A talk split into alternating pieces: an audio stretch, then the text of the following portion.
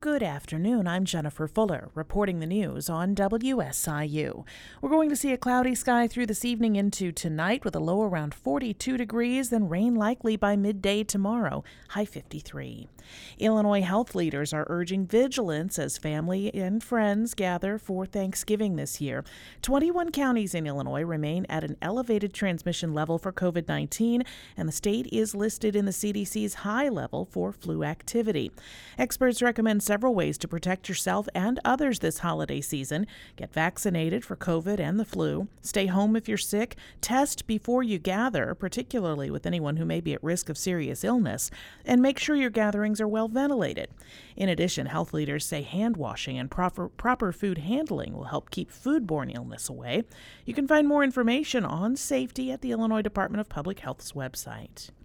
A new analysis from Chicago Public Radio finds that some familiar political names owe the state tens of thousands of dollars in campaign finance violations. Dave McKinney reports. More than four million dollars is owed the State Board of Elections by an array of political committees and former Illinois office holders, including some felons. These scofflaws didn't file election paperwork on time or at all in some cases.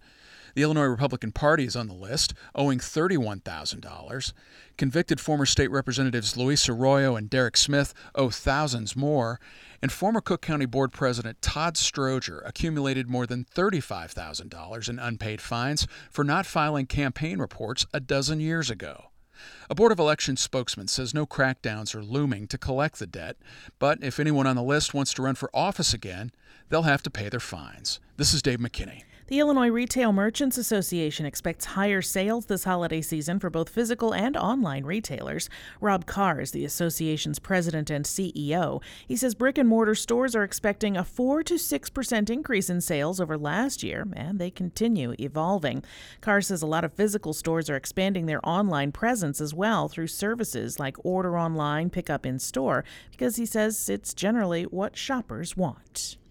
We're going to see a cloudy sky through this evening and into tonight with a low around forty-two, rain likely tomorrow for your Thanksgiving holiday. I'm Jennifer Fuller.